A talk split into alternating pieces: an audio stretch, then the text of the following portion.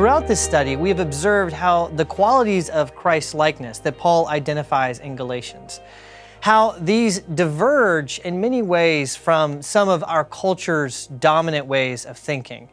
I've mentioned how some of these virtues, like love and joy and patience, how they would have seemed very odd and very strange in the ancient Roman world of Paul's audience.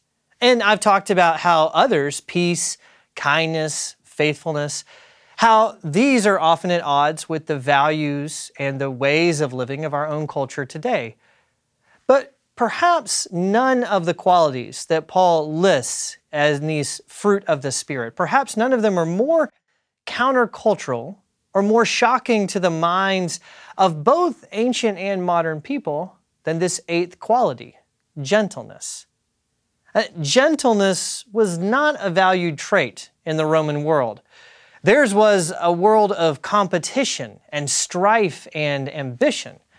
It was a world where the strong ruled and the weak learned their place. Power, strength, honor, those were the kind of traits you needed if you were going to succeed in the rough and tumble world of ancient Rome. And in a world like that, gentleness really just makes no sense. Now, I say this about the world of ancient Rome, but you could say that it's just as true of our own world today. After all, we too live in a world of competition and conflict and strife, a world of winners and losers. And in a world like that, gentleness can begin to seem like a luxury that we simply cannot afford. A couple years ago, an argument broke out among a group of Christian conservative authors and writers and intellectuals, and they were arguing over how best to respond to the culture wars in which they found themselves. And one major voice in the argument, one writer, said that no matter what political and cultural disagreements Christians may face in the broader world, he said that it is imperative for them to engage with kindness and with civility. But then another major author, a conservative Catholic by the name of Sohrab Ahmari, he said that an approach like that was both unrealistic and absurd. Conservative Christians, he said, conservative Christians can't afford these luxuries. Progressives understand that culture war means discrediting their opponents and weakening or destroying their institutions. Conservatives should approach the culture war with a similar realism. Gentleness, in other words, that may sound nice, but in the real world, in the world of winners and losers and culture wars, it's simply a luxury that you can't afford. Now, of course, Ahmari, he's not alone in thinking this way. Quite the contrary. Just spend any amount of time looking at the things that people say to each other on social media, and you'll soon realize that gentleness seems to be a quality that very few of us can afford these days.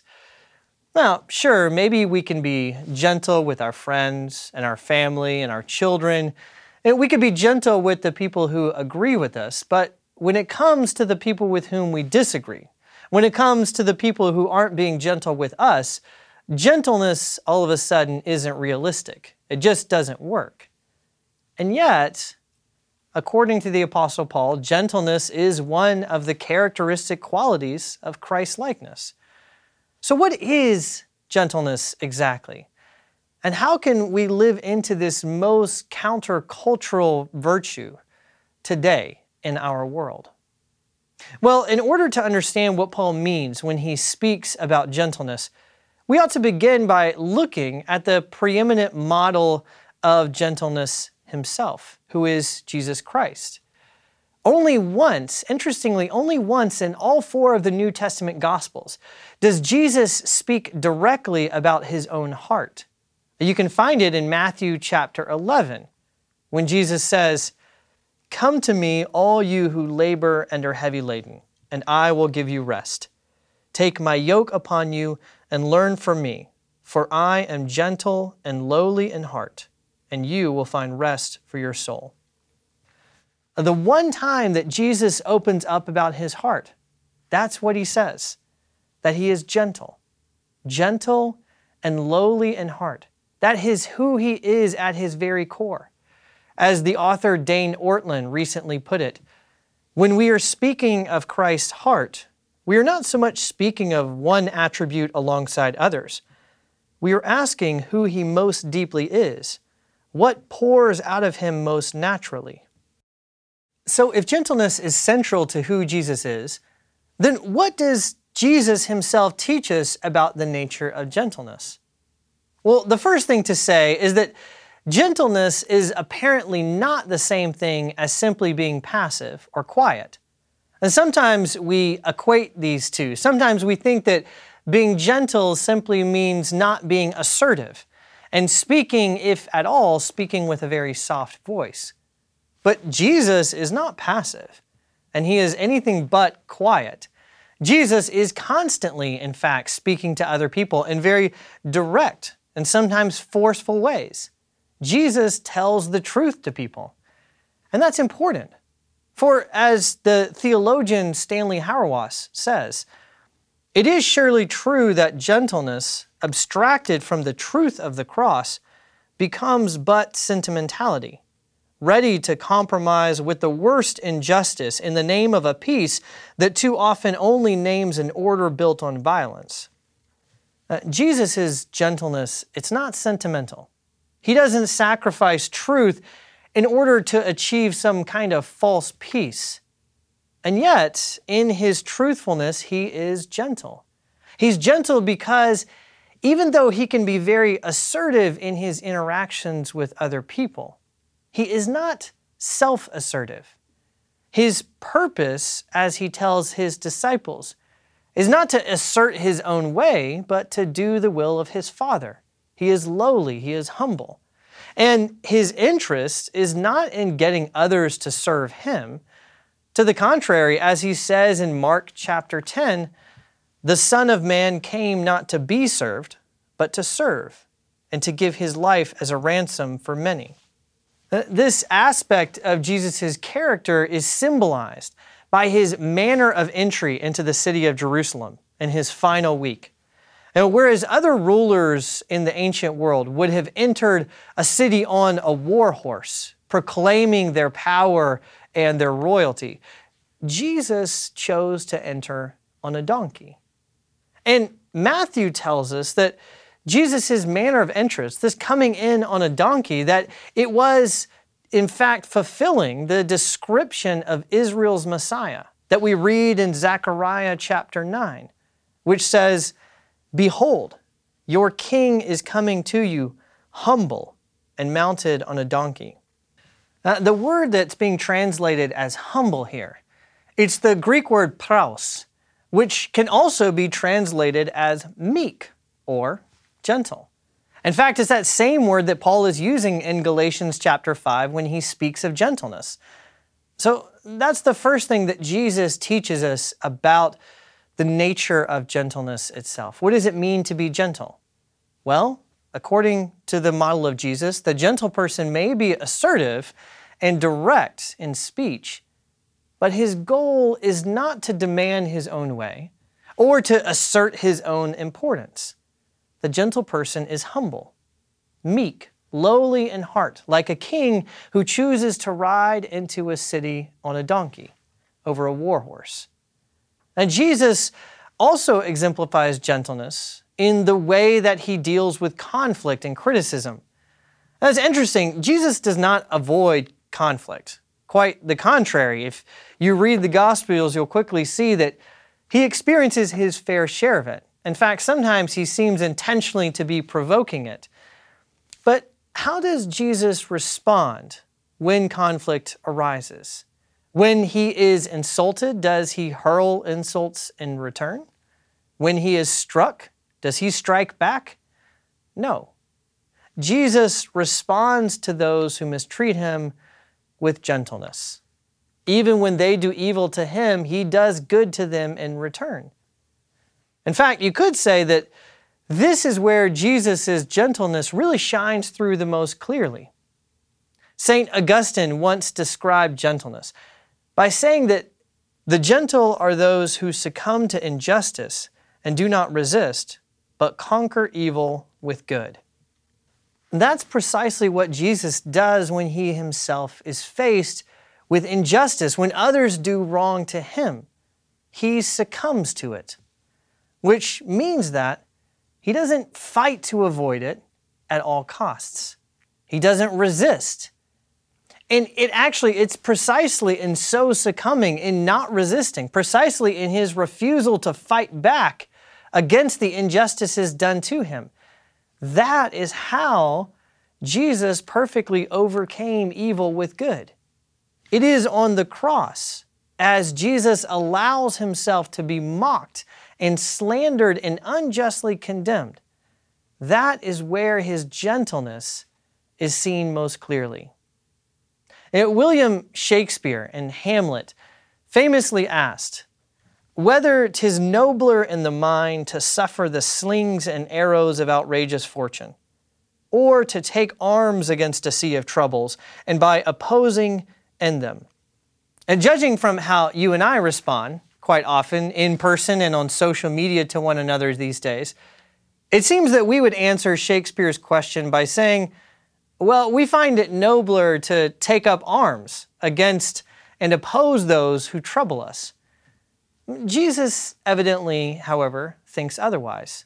Not because he's weak, not because he couldn't take up arms, but because he chooses this way of gentleness. That's why he bears the injustices and the wrongs that others perpetrate against him. That's also precisely what he calls us to do as well. Blessed are the meek, he says in Matthew chapter 5. Blessed are the gentle, for they shall inherit the earth. Now, the question is how can you and I, how can we follow Jesus in this way? How can we resist the instinct to assert our own way, to demand our own rights? How can we be gentle in dealing with those who do us wrong? Well, in responding to that question, I'd like to draw on the advice of a 5th century desert father by the name of Abba Nilus. Now, Abba Nilus once said, Prayer is the seed of gentleness and the absence of anger. Now, what do you think about that? Is Abba Nilus correct? Is prayer really the seed which brings forth gentleness in our lives? I would say that he's onto something. A prayer may not be the only means of becoming a more gentle person, but it can certainly have that effect. But how? How does prayer make us more gentle? Well, first, prayer forms love in our hearts for those whom we are called to treat with gentleness. As we pray for other people, the Holy Spirit uses our prayer to align our hearts with God's own heart. So as we pray for others, we actually begin to love them as God loves them. And that's why in his Sermon on the Mount, right after Jesus instructs us to respond to gentleness with gentleness to those who wrong us, to the person who strikes you, he says, turn the other cheek. Right after that, immediately after saying that, Jesus goes on to say, You have heard that it was said, You shall love your neighbor and hate your enemy. But I say to you, love your enemies, and pray for those who persecute you. Now, why does Jesus include this teaching after he instructs us to not respond in kind when others do us wrong? Well, it's because he knows that if we are to be gentle, if we're not to strike back, then we must love our enemies. And because he knows that it is by praying for them that we actually come to love them. That's one reason that prayer is, as Abba said, prayer is the seed of gentleness because prayer produces love in our hearts. Now, there's a second reason, though, that prayer is effective. You see, it's through prayer that we actually hand over our concerns to God. It's through prayer that we relinquish our right to take matters into our own hands, to take up arms ourselves. Now, how was it possible for Jesus to respond with gentleness when he experienced the slings and arrows not only of misfortune, but of people doing him real wrong? Well, it's because he trusted in God the Father. And you can see that if you compare Jesus with his followers. His followers didn't always follow his example. On one occasion, after Jesus was rebuffed by a village in Samaria, James and John, his disciples, they asked him whether they ought to call down fire from heaven on that village as an act of retribution. But Jesus rebuked them, not just because they were acting uncharitably in that moment, but because their desire to take vengeance, to take revenge, their desire showed a lack of faith on their part in God's justice Himself. That's why the Apostle Paul, that's the same reason the Apostle Paul says to the Christians in Rome Beloved, never avenge yourselves, but leave it to the wrath of God. For it is written, Vengeance is mine, I will repay, says the Lord. Paul here is counseling these early Christians to respond to those who wrong them with gentleness. And the way that he does that is by telling them that they need to entrust their concerns about justice and vengeance, that they need to entrust those to God, and that they do that through prayer. And that's another reason that prayer is, as Abba Nilus said, prayer is the seed of gentleness. Because when we pray, we relinquish our rights to take up arms ourselves and to oppose others. We entrust it to God. But that's not all. There is, in fact, a third reason that prayer produces gentleness in us. When we pray, not only are we entrusting our concerns about justice to God, not only are we interceding for our enemies and allowing the Holy Spirit to give love for them to us, when we pray, we are also naming and confessing our sins to God. We pray and tell God about our own wrongdoing, and we ask Him for His mercy and forgiveness toward us. In other words, when we pray, if we're praying truthfully, we plead with God to be gentle with us. And we know because we are promised in Scripture we know that when we ask God to be gentle with us, that He does just that. He doesn't respond to us with anger or violence. He responds to us, to those who have done wrong, with gentleness and with love. And that makes it, that should make it much, much easier for us to be gentle with other people. Because you and I, we are not the faultless. We are the guilty. We are those who deserve wrath, but have received gentleness instead. Now, of course, even if we regularly pray and confess our sins and pray for our enemies and hand over our concerns to God, none of this means that gentleness will be easy.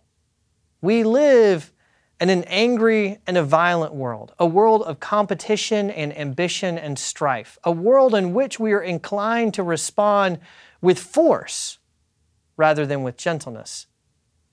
Gentleness is difficult. And as the Presbyterian pastor, Scott Sauls noted in his recent book talking about this subject, it is also costly. Jesus' gentle answer included pouring out his lifeblood and dying on the cross. Our gentle answer will be costly as well. We must die to ourselves to our self righteousness, to our indignation, and to our outrage. To be gentle, then, it will require us to do exactly what Jesus calls us to do to take up our cross daily, to die to ourselves, to follow Him in the way that He leads. That's not easy. But as with all of these fruits of the Spirit, it is without question the best and the truest form of life that we could possibly live.